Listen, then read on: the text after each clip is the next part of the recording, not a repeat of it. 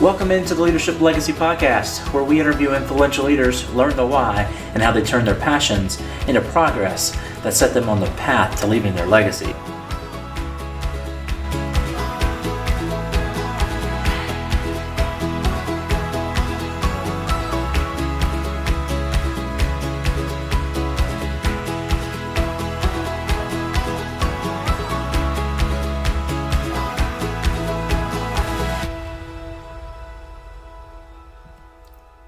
Welcome into another special edition of the Leadership Legacy Podcast. This is episode number 28 and the final episode of season one. We're throwing it back to episode number 19 with Whitley Dykes, who owns and runs Dumps Like a Truck food truck with a cause. If you listened to this episode already back in back in the middle of the season, you know how awesome of a guy Whitley is and his the power of his testimony. But if you haven't heard this episode, I encourage you to, to listen to this in its in its entirety. Uh, it is a long episode, uh, but there's just so much good information there that we didn't want to edit it any more down than it is. So grab yourself a cup of coffee, sit back and relax, and listen to the Whitley Dykes from Dumps Like a Truck. Welcome in to episode 19 of the Leadership Legacy Podcast. I am sitting with Whitley Dykes from Dumps Like a Truck.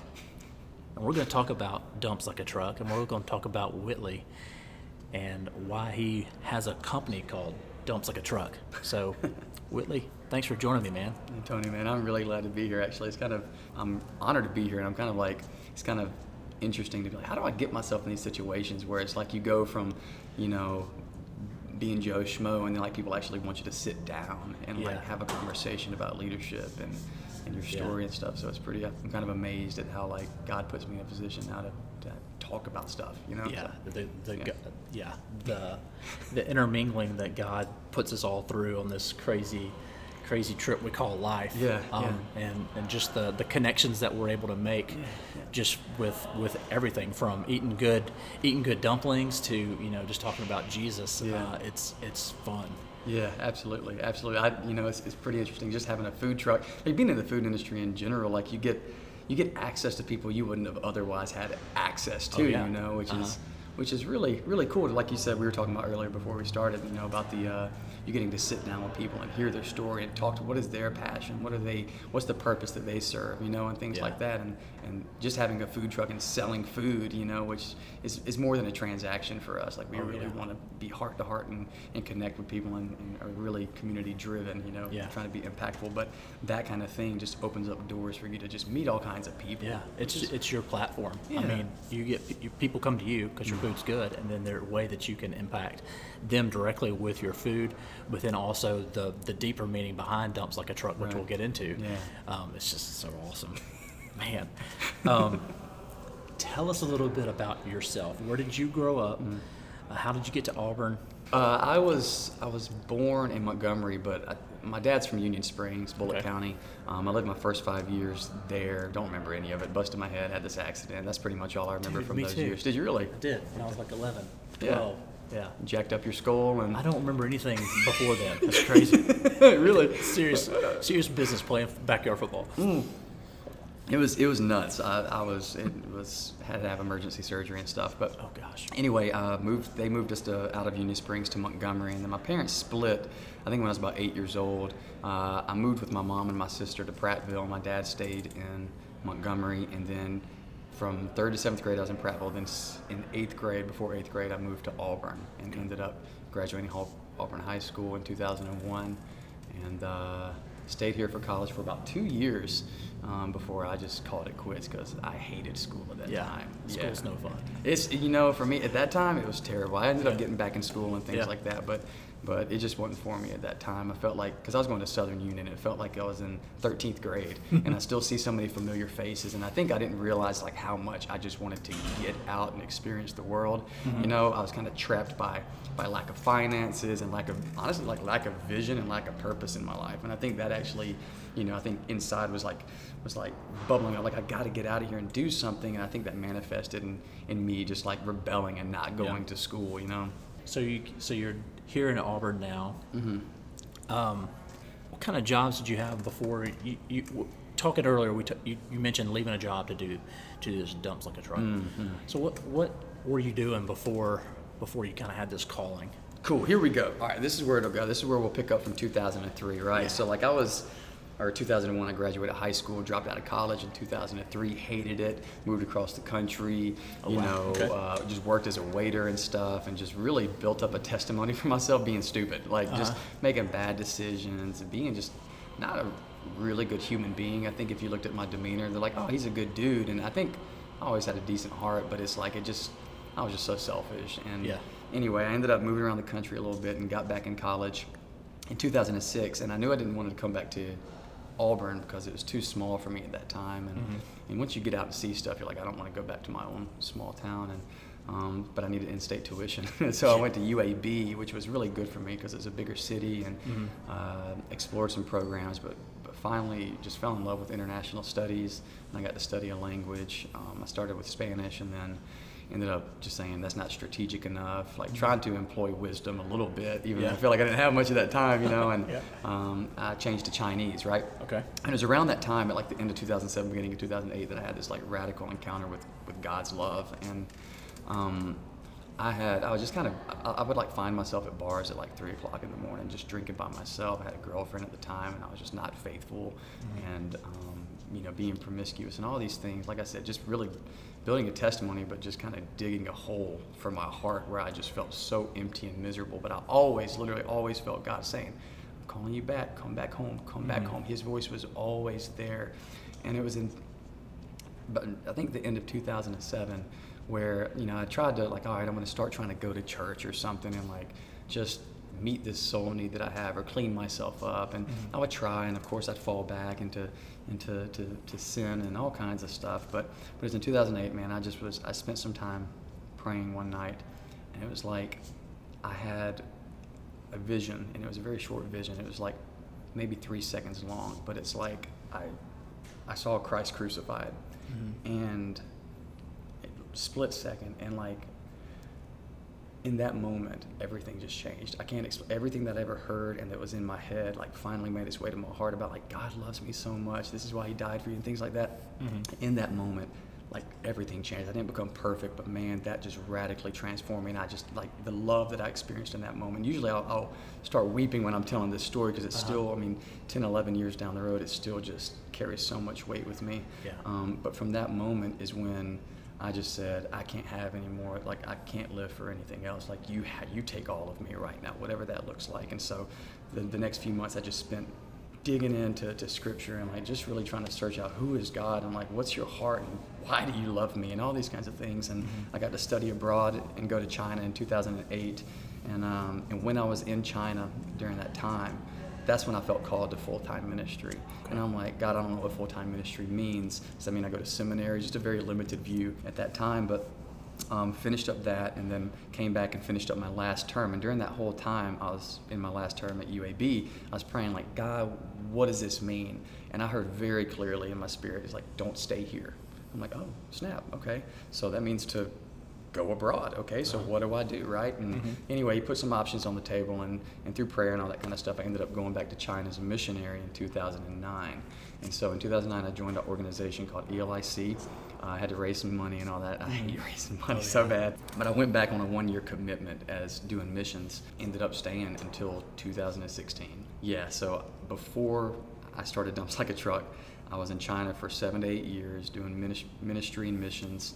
Really, just a season of wilderness season where like mm-hmm. I got to spend hours a day with God and like my heart just kind of meshed and became one with. And I, I think it was a part of His plan, Oh, you yeah. know, for that coming back to the states and everything. Because we had after I'd gotten married in 2010 and stuff, I'm like, you know what? I think I'm going to move back to the states eventually. And you know, but but He had me in this this wilderness season where I could just be with Him and mm-hmm. like actually fall in love and, and it's you know that I had a, I know I had that encounter in 2007 2008 but I had like another just this this journey and it was hard my first year in missions. And then uh, in 2010 I had this this this moment where because I was really into deep into theology and really like trying to pay God back. Because I was I, I was always aware that I was unworthy of His grace and how, how, how He loved me and, and stuff. So I'd always try to live my life in such a way that I was paying Him back you know for something like it's my duty. He deserves this right?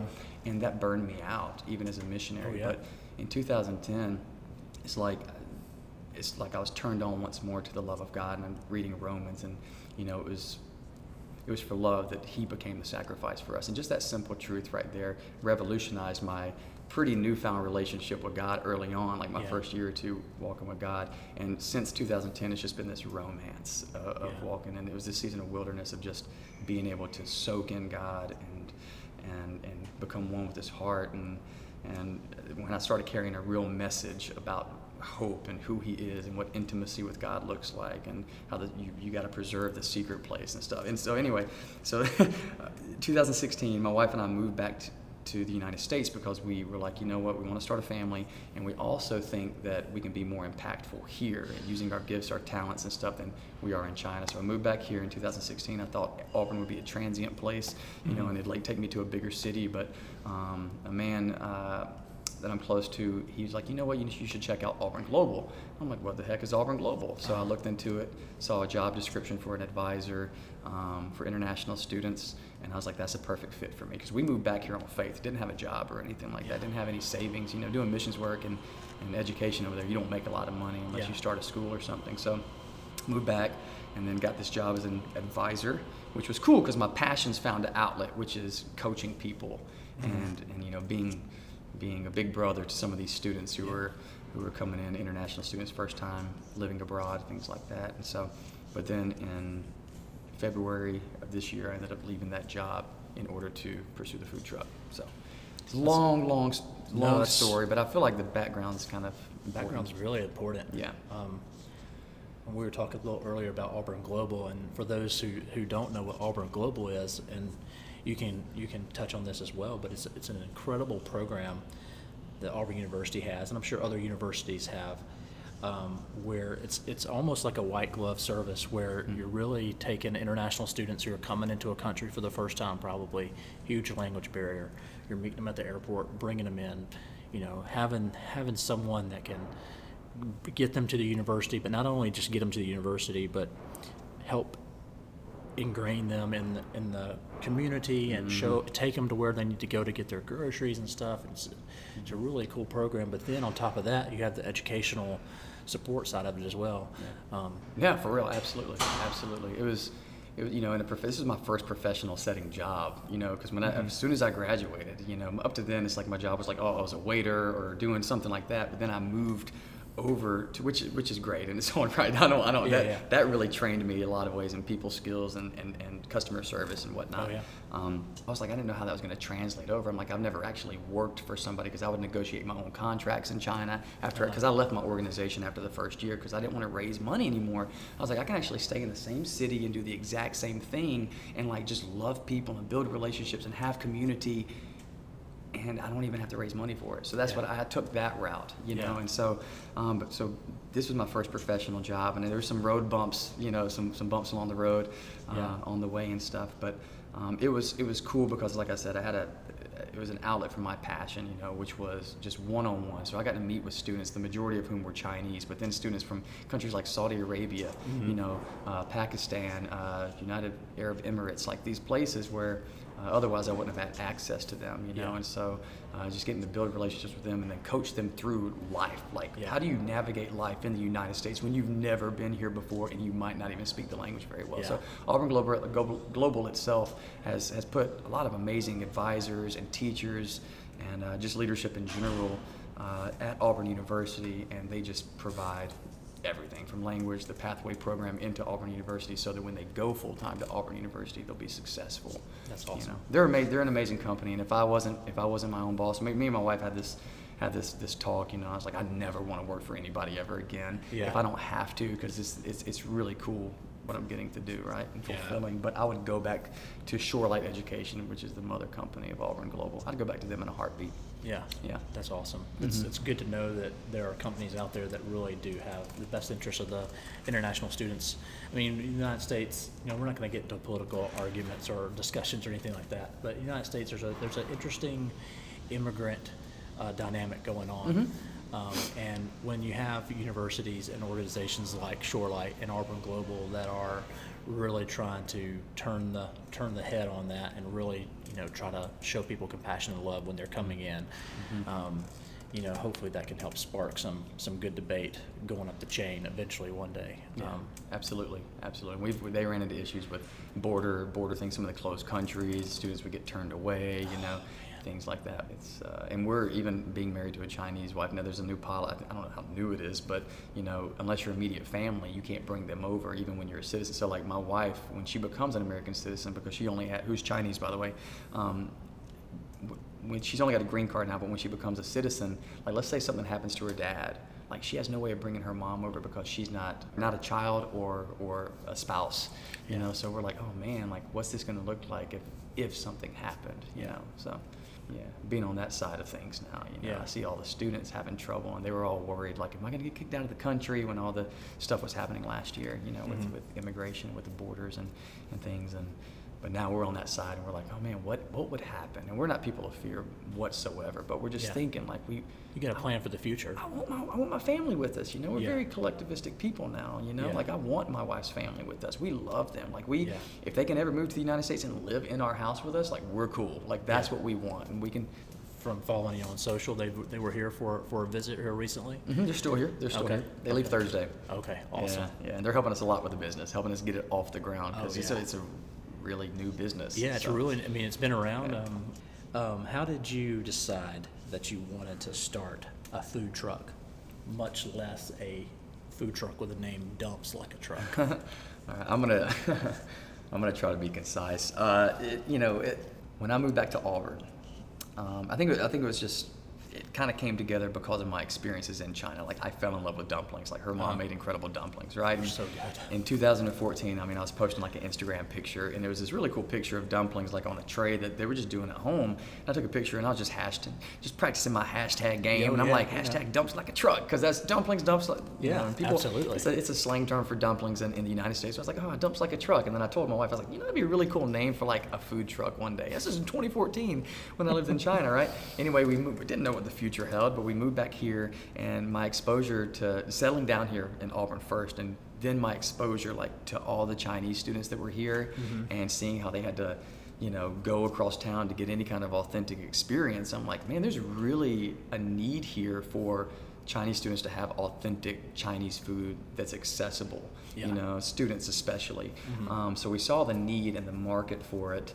Um, and then we, we just kind of sat down and had, had a date, me and my wife, and we, we were talking about okay, if we're gonna if we're gonna go after anything like starting our own business, we need to be able to um, meet. We want to feed Chinese people, but we also want to do keep it something simple to where we don't stretch ourselves too thin, and you have so many options. You know, you want to be known and have a theme and have an identity, right? Uh-huh. And you also want locals to be able to get on board, and we can introduce local cuisine to people who, you know, if you go to a Chinese restaurant, some people are like, okay, I'll order some some some dumplings, but it's not. It's actually not that often.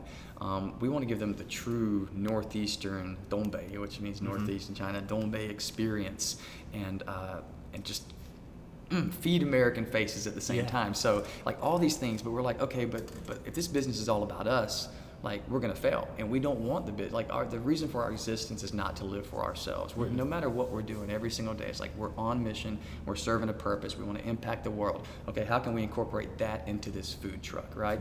And so the whole dumps like a truck thing. It's just i mean it just kind of all came together with there being a dumps and the whole dumps like a truck. I was just really enthralled with the name. I was like that's got to be the name but we have to have a cause attached to it to where it, it incorporates my passions for international missions um, our passion for food our passion for impacting the local community and and also not just being having like a heavy investment and lots of overhead in the beginning. So like honestly, I felt God was with us every single step of the way in the decision making process and the ideas. And so we, uh, the ministry that we attached to it was in Third World Dumps.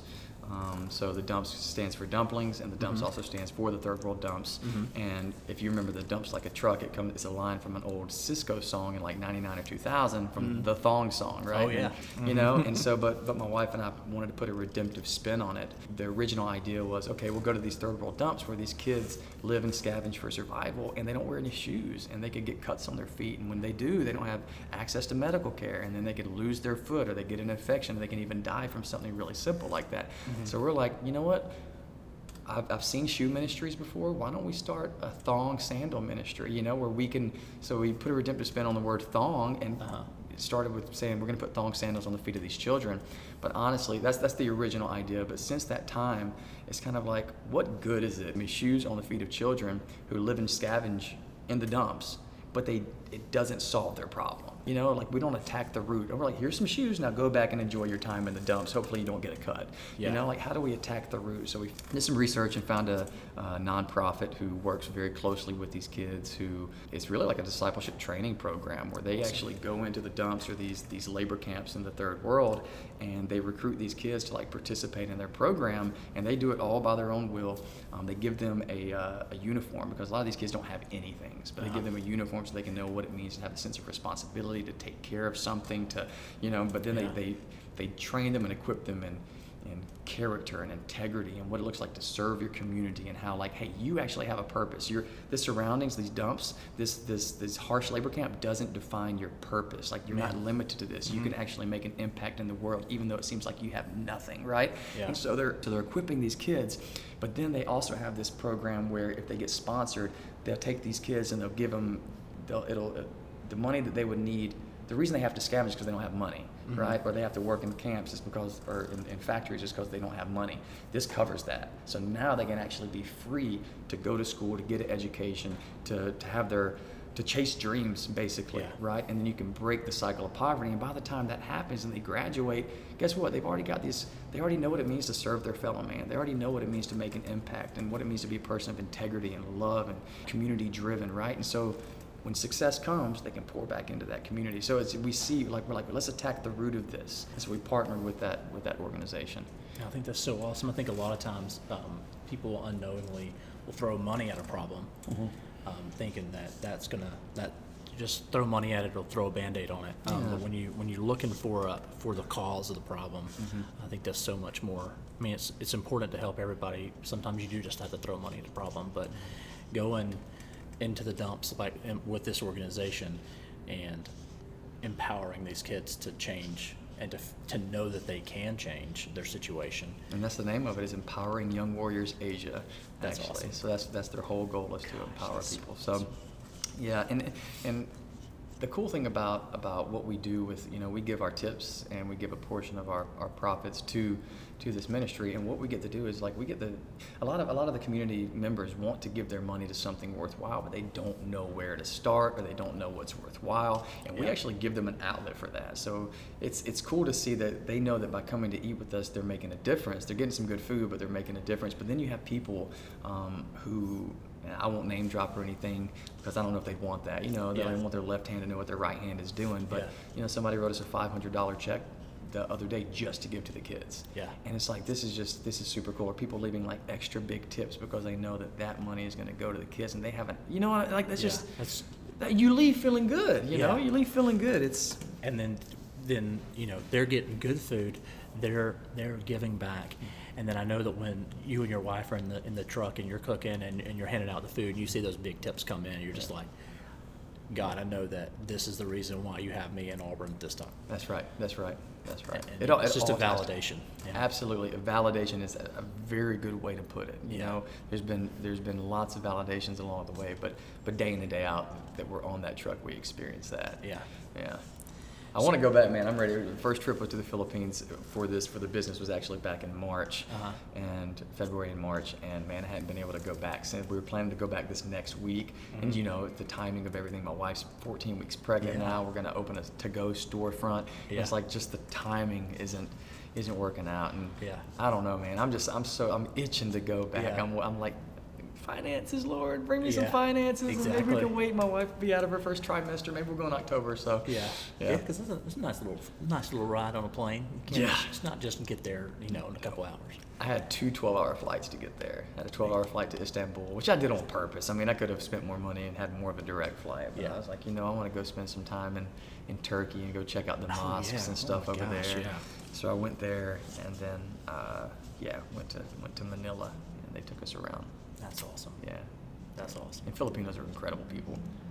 oh i can only imagine i mean incredible people. It doesn't matter, you know, poor or, you know, poor or rich. They're all, it's almost like they're all really interested in you being there. Like one of the things I think is cool about having a biracial baby is mixed blood, I think is how you say it in Chinese, but um, our child, even though they're going to grow up in the West, unless God calls us elsewhere, is that they're going to have that Chinese identity too. And so it's really, really important for them to know what it means to be Chinese and the, the incredible culture and history that that carries. Yeah. And you know, it's it's I'm excited about that being an integral part of who my child is because I'm not Chinese. You know, I might have Yeah. married a Chinese person, but I, I can't imagine. I think it's going to be a beautiful thing. You know, it might create some identity crisis. Like, am I more, Yeah. am I more white or am I more Chinese? Or like, spend six on? months in China, six months in the U.S., 6 Mm-hmm. months in the Philippines, you know, somewhere. But, I, but man, if, if, if, if our if, if we raise our kids right and and our children allow God to speak into their identity and really confirm who they are, you know, something that could be like an identity crisis or not really knowing who they are could really be empowering,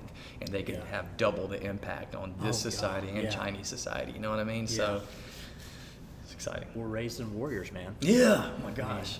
I mean, you know, it's it's it's it's a hard day in day out Mm-hmm. uh, raising kids. But um, me and my wife are, are watching a um, uh, a parenting um, curriculum because we're thinking about doing a parenting small uh, small group in the fall, Mm-hmm. and it's talking about you know there are hundreds and hundreds and hundreds and hundreds of books on parenting, Mm-hmm. hundreds of books on parenting tons of curriculum on parenting. There's there are very few. There are a lot less verses in the Bible than there are curriculums out there. Gary Thomas speaks to that if we live our lives in a way that projects Christ, Yeah. we will have raised our kids. If we just live, if we just live it out, there's always going to be the hard parts of parenting. But that was an interesting perspective. It's like if I just do what God tells me to do, Yeah. and I follow Him, and my kids see that, mm-hmm. then Yeah. God's got them Yeah. and we're just stewards of them while they're while they're in our house. And it's like, man, Yeah. never so like. I heard that this morning. I'm like, That's that's so good. yeah, I was telling my wife, I was like, man, like I, I can't. And people, just like when I think about holding a baby, I can't help, like I, you know, like you know, with, we always have these songs about Jesus, like oh, way in a manger, and it's all Uh-huh. about him being a bald-headed, you know, like very gentle baby, but like he was. He was God's game plan. He was God's war strategy. Yeah, you know what I no mean? No plan B. No Yeah. plan. Like this is this this. He came to destroy the devil's works and to accomplish it. And so, like when I think about like my kid, even yes, I'm gonna. I know that whenever my child comes, I'm gonna fall in love with my child, and I'm gonna get you know mushy over our chi- my, our, ch- our child, right? Uh-huh. But at the same time, I can't help but visualize, like, see a grown man or a grown woman, you know, because Oh, yeah. and be like, this person's gonna be 20, 30, 40, and they're gonna be making decisions one day. And I don't mean like, like I, I I don't mean for that to sound like, oh man, he's gonna be really strict. That's not what I mean. It's like I actually have this incredible privilege and responsibility to show this child what it means to walk with Christ on a daily basis, you know, and what it means to be a person of impact. And from day one, for them to know, like, you you are a person that is brought here for a purpose, just like Jesus was, you Yeah. know. And as the Father sent Jesus, I send you. Do you know what I mean? And mm-hmm. like, and so like we're talking about birthdays and everything. Like, how are we going to handle birthdays? Because in, in the culture here, you know, it's really it's it just is what it is. In the Yeah. South, especially, we we say, yay, we're so happy that you're alive. We're so happy that you're here. You know, like I tell people, like they're like, happy birthday to you. And I was like, I didn't do nothing but show up. Like I can't. It's not like I had any say in it, right? Yeah. But like with our, you know, I'm just kind of here. Thank my parents, you Yeah. know.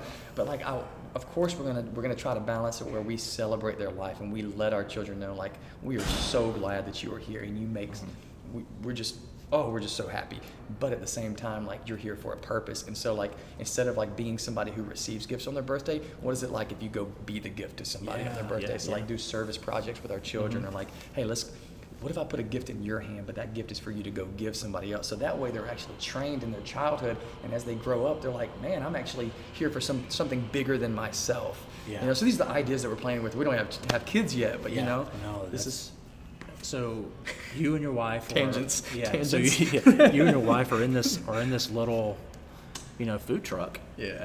day in and day out when you when you are when you are out there, whether you're at Orange Theory or Mm-hmm, you know over on the on the quad feeding feeding Chinese students, or you're at Acre Restaurant. Um, what's that dyna- dynamic like? You know, working that closely to your wife on a on a daily basis, without getting without getting you in trouble. Um, She I mean, will, what- she, she's short. She's got a short attention span. She will not listen to this whole thing. Yeah, She ain't got time for all this. We're 20, 30 minutes in. She's like, forget it. Five minutes. I heard him. He did it. Great. Yeah. That's where he said he was going to be. yeah, that's right. um, but you know, what what's that dynamic like? Her, is it her recipes, a family recipes, and then Mm. yeah, yeah. do you ever You ever say, "Hey, maybe we should try this spice in there," and she's like, "No, stay away." You know, what's that dynamic like? It's a combination of both. Like, uh, first of all, I suck at cooking. So, like, you know, the funny thing is, is like, people see me and it's like, hey, it's the face of dumps. Like, hey, it's the dumps guy. It's the dumpster guy. Yeah. You know, it's the dump- dumpling fella. And I'm like, that's cool because I'm, I'm like the PR, the marketing guy, Mm-hmm. the, the guy who goes out and builds relationships with local businesses. I'm, I'm doing the thing that I'm skilled at and that I love to do, and that's build Yeah. relationships with people, right? Yeah. And like, and, and win people. You know, I get to. That's, that's why if I ever went back to like Shorelight, I try to do recruiting because like Yeah. as much as I enjoy counseling and stuff, I can do that on it.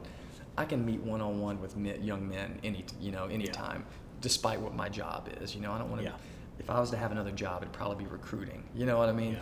Um, but anyway, It's kind of uh, interesting too, as as as Christians, we're basically recruiters, right? Mm. We're supposed to be recruiters. yeah, So yeah, that's a that's a cool, you know, dynamic. You talk about spiritual gifts, you know, recruiting and leadership and pastoring and mm-hmm. Oh, yeah. shepherding.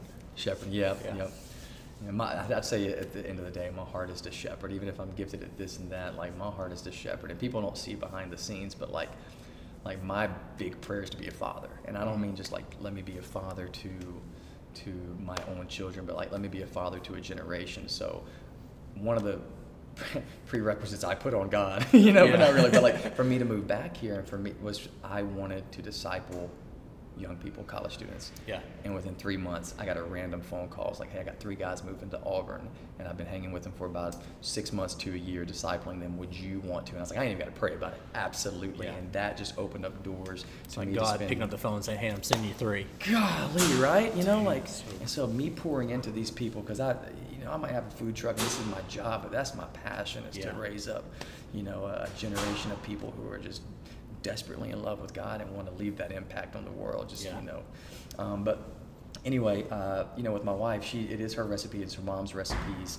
and we she she she's just very talented in the kitchen, so she just throws stuff together. This is this is a basic Chinese dish or a mix on things, and it's just so good. And we determine together whether we're going to sell it. So we try to keep the main thing the main thing: bao, dumplings, buns, and things like that. But I'm I'm the biggest critic of our food. So if I'm like, this is off, the texture's off, or the taste is off, like I'll just, you know, she she doesn't want to hear it, but she knows that it's it really makes a difference for Yeah. for uh, the quality of the food and stuff. So no, I you know she'll get me do some doing some stuff in the kitchen, but she know I didn't leave a job to stay in the kitchen. That's not where my gifting is. So and she's I mean she's great with people as well, but the dynamic, the way that it works, she's on that truck busting her butt doing stuff, and I'm on the truck like dealing with the people and building relationships and taking money. Of course, I got to take some of that money, you know. Yeah. um, but like that's that's what I'm doing. So it's it's really a perfect fit for us. Yeah. And then with my wife, she's just a very you know dynamic, ambitious person. She is so amb- she is the only reason we are where we are. Um, like for real, like if she wasn't behind the scenes push, like I said, I, I was, that's where I was going with that. Is like people see my face, but sh man, she's the workhorse. You know, like she's the one that's making moves and making things happen. She's the reason the truck got built. She's the reason we got the licenses. She's the reason we got approval for this and that. She's the reason that that she'd wake up at like three o'clock in the morning, hit the kitchen, and just Yeah. start cooking. And you're just like, Yeah. man, she's she's the one. I might be, you might see my face, but she's the one. You know. Yeah. And her parents, oh my gosh, like just the way that they've helped us out. They're generous with their time and their energy Mhm. and their finances as well. You know, Mhm. I mean, they we wouldn't be here for our parents and them key players along the way. But Yeah, anyway, my wife, she the bomb. that's awesome. Yeah, she's the bomb. It's so it's so important. I mean, as entrepreneurs, especially a team, Mhm. is that you're both pushing each other and um, that you both see the end goal because there's going to be those early mornings and there's going to be those late nights Mhm. and um, uh, you got to have that support network and, and being able to work together. Mhm. I, I know that that it can be trying on your marriage, but Oh, man, it's yeah. also like at the end of the day, it it you're better for having been in that situation and it strengthens your marriage. That's absolutely right. That's absolutely right. It can definitely be refining Yeah. at times, especially with our personalities. You know, being here at Church of the Highlands, you know, it's you're familiar with the whole DISC program, like the personality DI. Oh, yeah. SC, right? And like my wife is a strong D, like she Yeah. she is, right? But I'm like an S and an I, right? Yeah. Like almost equally so. And and so like these where we just we play it we play on each other really really well but it yes at the end of the day it can be very trying and very refining but man, where else would I want to be except for like the person I love most in this world? Like I actually get to spend time with her in that capacity,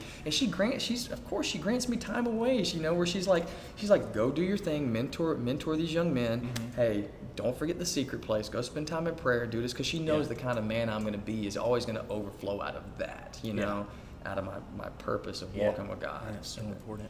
Yeah, she's good. She's she's good. What's next for dumps like a truck? Mm, mm. You mentioned uh, there, you got a you got a, a storefront that you're kind of working on Mm-hmm. um, here in- here in the Auburn area. Uh, what what's next? What's coming out of that? Maybe what's what's down the road? Yeah, that's a good question. Um, yeah, next step is getting the storefront going. It, we've had that place for almost three months, and just the work has come by so slowly. It's, it's just, but you know, as, as from a business mindset, like we have to get this off the ground within the next month before the students come back. Yeah. And so, but you know, I think there's a the way that normal people do business. Like a normal restaurant would be open five, six, even seven days a week.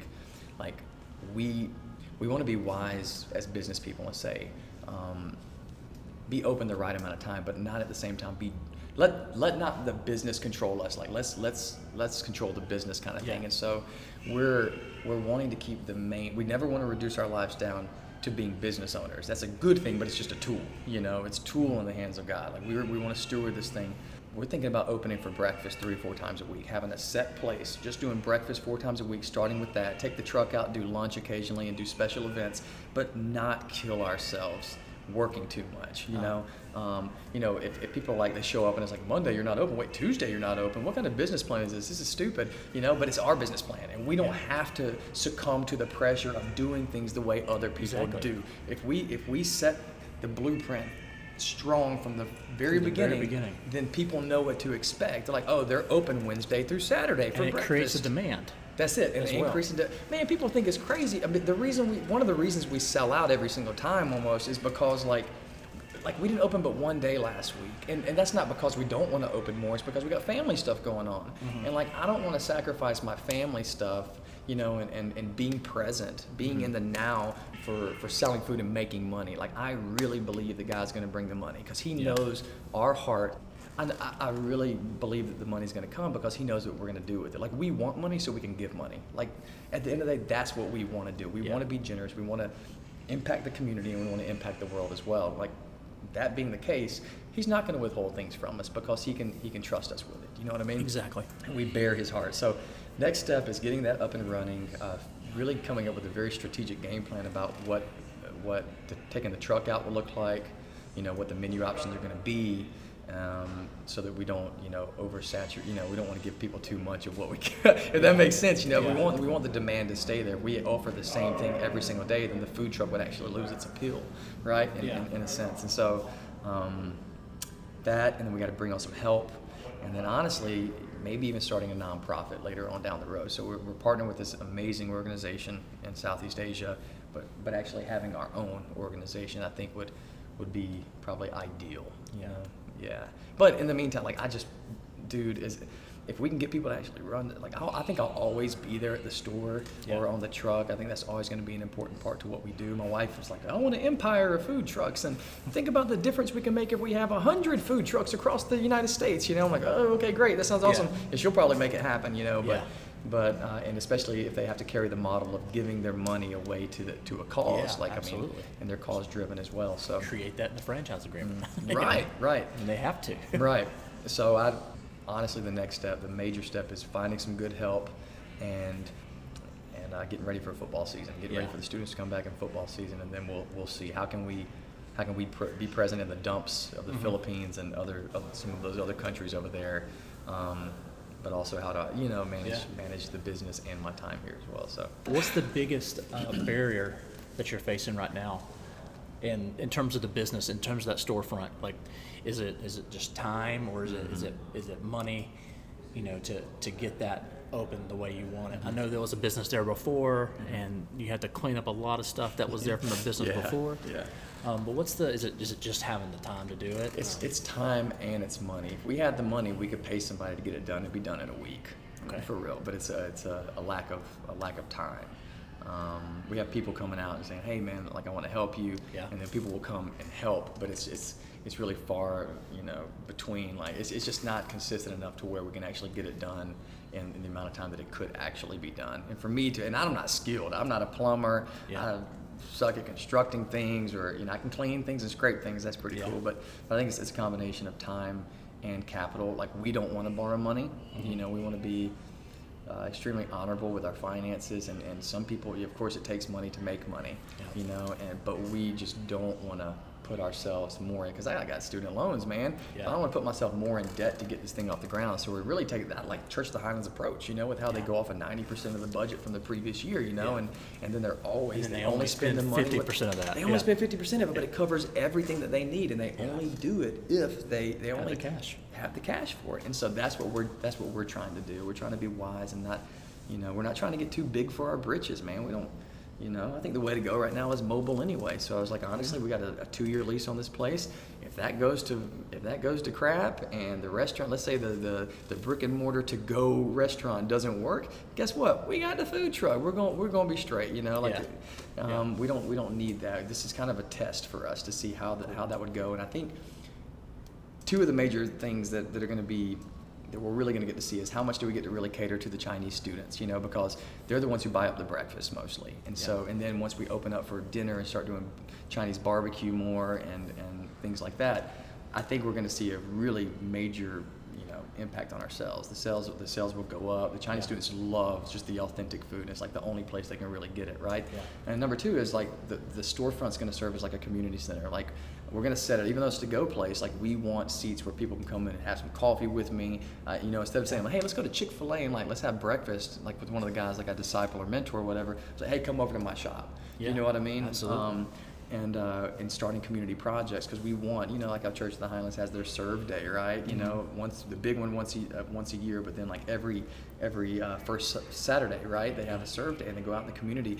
Like that's people who belong to the church. I want people who don't belong to the church. I want you know I want people. I want uh, Miss Sally Mae over there who does not know the Lord and who's just aching to understand what her purpose and her I, Yeah. you know who she is. And I think there's no better way to do that than to like through your through your hands. You know, like if you actually start giving giving away and start exercising your DNA and serving other people because you're you know Mm-hmm. if Jesus came to serve and not be served like how much more like us right and like we Yeah. tap into our identity when we start serving and so like these people I don't care if they know the Lord or not but man they're going to be impacted by going out and doing stuff. That's why like when we when we're talking about going back to the Philippines we're opening it up to whoever wants to come. I don't you know gangsters I don't I don't care who you Yeah. are. Come over and see these kids and serve these kids and I guarantee you by the time you leave you will have encountered the love of God so strongly that your life will be changed Yeah. you know what I mean so Man. we, we want to impact the community on a personal one-on-one individual level but also like I, we want it to make a difference we want Yeah. the people who support our business our dumpsters you know that we call them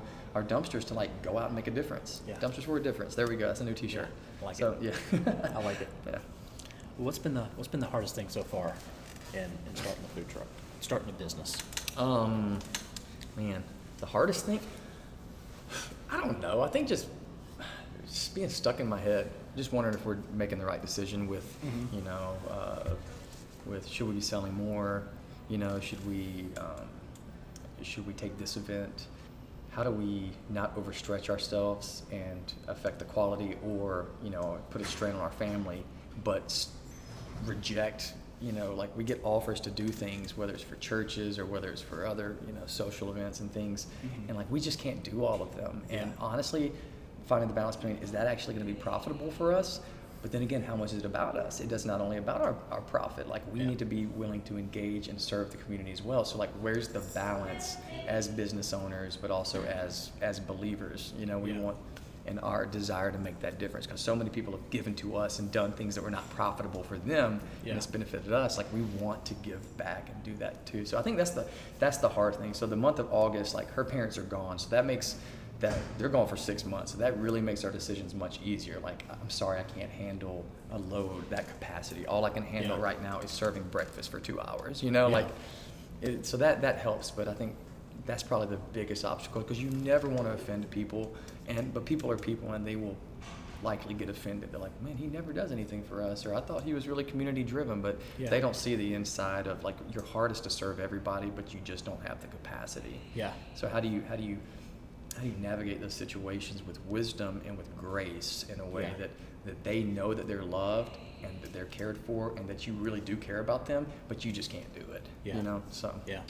Hopefully people don't get offended at us, but but we also have to guard ourselves against offense at Oh, people yeah. who might who Yeah, because might that's the enemy trying to get in there to nullify in your head what you're doing. Yeah, yeah, Yeah. It's like if you didn't do this, then you actually disqualified yourself from, you know, people. People hold grudges. I mean, dude. Here, let me say this real quick.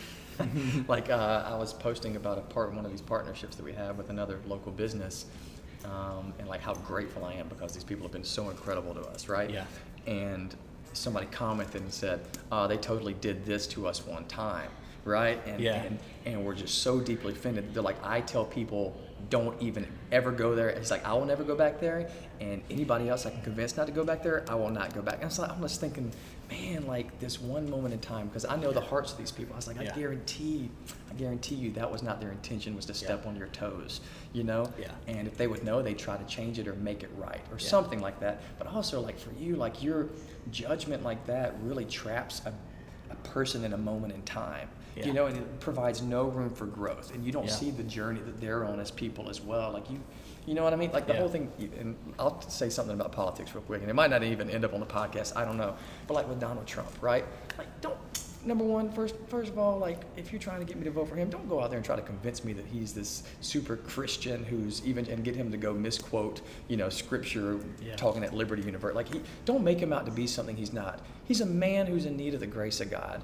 That's all he is right there. But also don't don't send me a recording from 2004 where you know from from 15 years ago, however long ago it was, saying like this is how his view on women is. It might still be, but at Yeah. the same time, he might have grown as a person. You got to allow for Yeah. for the journey to take place, and you got to believe that that God can really change hearts. He might not be a perfect person. I don't believe he is. I don't even I don't agree with a lot of the stuff that he thinks or says or does. But but I I also know that every single person on this planet is on a journey to wholeness. Yeah. And God wants them to encounter His love, and it's when they encounter that love that that's when things really start to take shape and change in their lives. You know what I mean? Yeah. So, getting stuck in a moment in time is dangerous. It's dangerous. I, would, I know that I would hate for someone to take the 2004, 2005, 2006, 2007 Whitley and remember me that way. Yeah. Now, I'm not going to go out and try to convince anybody else. Like you know, it's before like, I hey, thought, you know, that's that's what that's what I was up to Mhm. then. Now I'm not. You know. Absolutely, I was Yeah. I was not a good person, you know, Yeah. and I'm sorry for how I wanted you, you know, or, or whatever. So Yeah, no, Anyway. it's, it's important. I think a lot of people, a lot of people hide behind social media, and they, Yeah. they really can attack people. And you know, I've, I've heard it said even on this podcast and other episodes. You know, hurting people hurt people. Yes, There's oh, yeah. a lot of people out there that if you if you take them out of the context of what happened and you look and you you you have the ability to to talk to them in that situation where they're upset, you're going to find out that it's not necessarily about your food or about the customer service. Mm-hmm. There's something going on in their lives, and they're just it's just a bad day for them. Yeah, yeah, yeah. People gotta, gotta allow for bad days. You gotta Yeah. allow for bad seasons. You know. Yeah. One of the things uh, I don't even remember the context, but it always stuck with me with, with concerning Jesus, where you know uh, I think people had ended up who in one moment were like celebrating him, and the next moment were ready to kill him. And he's like, would Jesus not give himself? Like he, he guarded himself as a human from offense because it says he knew what was in man. Like he Yeah. knows what man is capable of. He knows how, how they're tossed to and fro by emotions and Yeah. and by circumstances and pain and hurt and you can never you know you never know what's going on in the life of another person you know and, Yeah. and sometimes like if you're if your income and your life your or your income or your business is tied to to your you know like i can go to work and have a bad day and the company doesn't get discredited for that Yeah. right but if i'm a business owner and i have a bad day i lose like my business and i lose reputation as well Yeah. you know so you know it's, it's, it's a difficult ground to, to tread but Yeah, it's, it's important that, that people have grace for other people. Um, Whitley, I got one last question for you, and this is a deep one. When you look back on your wife and, and your kids and your business, international students, your community here in Auburn and around the world, when when it's your time to, to leave this earth and go to heaven to meet your father, um, what do you want your legacy to be? What do you want people to remember you by? That's, such a good question. Um, try to articulate it the best I can. You know, um, I think if you focus on the legacy itself, then like if I if I'm a legacy driven person, which I of course I want to leave a, a really solid legacy that inspires people and stuff. And Mhm. but I know that if I live every day focused on the legacy itself, it's gonna keep me from being genuine because I'm gonna try to portray something to people that might not be reality in that moment. You know what I mean? And so like I think at the end of the day, and I've thought about this a lot. I think at the end of the day, like I want, I want people, even on my grave, you know, my gravestone or my tombstone, like just friend of God. Like at, seriously, at the end of the day, like I just, I just want to be known as somebody who walked so closely and so in tune with Jesus. Every, everything else will take care of itself. Yeah. You know what I mean? Like if I'm, man, if I just maintain that intimacy, like I, I tell people, like I want my that day when glory comes or when I pass over or whatever you want to call it, like I want to walk so closely with Jesus right here, right now, that that moment will be as seamless and unsurprising as if I'd already been there. Do you know what I mean? Like, Yeah. like it's kind of like I find myself in His presence. You know, like what a tragedy would be if I like see the face of Jesus and don't recognize his face. You know what I mean? Like Yeah. how tragic would that be? Because you know, like a lot of times that we end up making making life about things it's not. We even make the gospel about things it's not because we we talk a lot about heaven and hell, but like like the gospel is not about going to about a place. It's about knowing a person. You know, like when when I was separated from my wife for a while because she, and she was in China, I was just home visiting. We weren't separated, Yeah. but like I was in I was in I was in the United States and she was in China. Man, my heart longed to go back to China. But why? It's not because the food or the, was good, the culture was good. It doesn't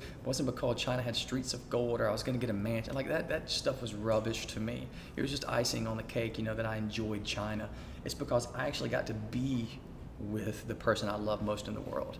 And if that's not my attitude towards towards Jesus, like is heaven even going to be heaven to me? Do you know what I mean? Like Yeah. if it's not about the person, like I feel like we have a tendency to like be gold diggers as Christians, you know, and to promote a message of being gold. Like, you know, here here's a here's a business related example, if I can, if I can. We went to the hospital one day to serve at EAMC. We got invited out by somebody who's just really, really sweet girl, a very incredible person. Uh-huh. And she's like, come out to the hospital. People really want to eat your food. And, and as it turns out, people didn't really want to eat the food. Like, that day we could tell the vibe was different, right? Whenever we were there, people came out to the truck because we were simply an alternative to the food offered in the cafeteria. Yeah. And there was, you know, when I sell in Auburn, people are pumped. They're like, I'm so excited. I've been waiting to try your food. Ah, you know, the vibe is different. But there it's like, so we came to a different option. It's like we treat Jesus like that so often. We're like, I don't want to go to hell, so I think I'll choose God. You know, like, and it's like, what a misrepresentation of his Yeah. heart. Do you know what I mean? Yeah.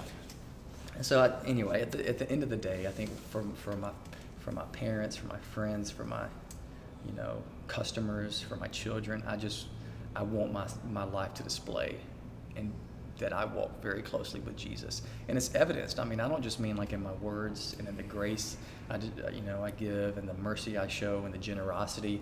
I, I even mean the supernatural. Yeah. You know, like I, I want there to be evidence that that that God is real and that He loves the person in front of me you know, and that, that he can move in their life in a powerful way, whether it's, you know, healing their bodies, you know, opening blind eyes, or, uh, you know, you know, removing cancer, or, Yeah. or whatever it might be. That I believe that the kingdom has a very, if there is a kingdom, then there is a king, and he rules, and there, wherever there's a kingdom, there's a manifestation of that rule. Yeah. There's evidence of that rule, right? And so, of course, I want my life to look to to to, to eh, display that, but not apart from walking with the King. Do you know what I mean? Like I just want to walk with the King, and I think that over the course of time, He's going to transform my mind. He's going to change my heart. He's going to mold me and shape me to look more like Him, and then as a result, the world's going to change. You know? Yeah. Yeah. So that's good.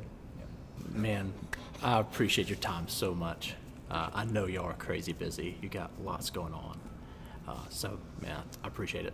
Man, I'm like I am so honored to be here. Like I said, I just find it really nuts that I find myself in a situation where I can share with. I don't know how many people are going to listen to this, but but the fact that I can take like to come here and you give me an opportunity to to share the testimony of God's faithfulness in our lives Mm-hmm. and like why we do what we do. Like I'm hoping and praying that whoever his, hears it, you know, Yeah. will, will be impacted. There's a it. there's a purpose behind God putting us together today. Right. Somebody, even if it's one person that listens to this podcast, Yeah.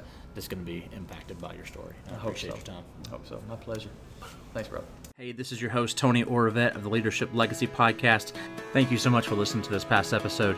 It would mean the world to me if you would go and rate this podcast on iTunes and share it with your friends.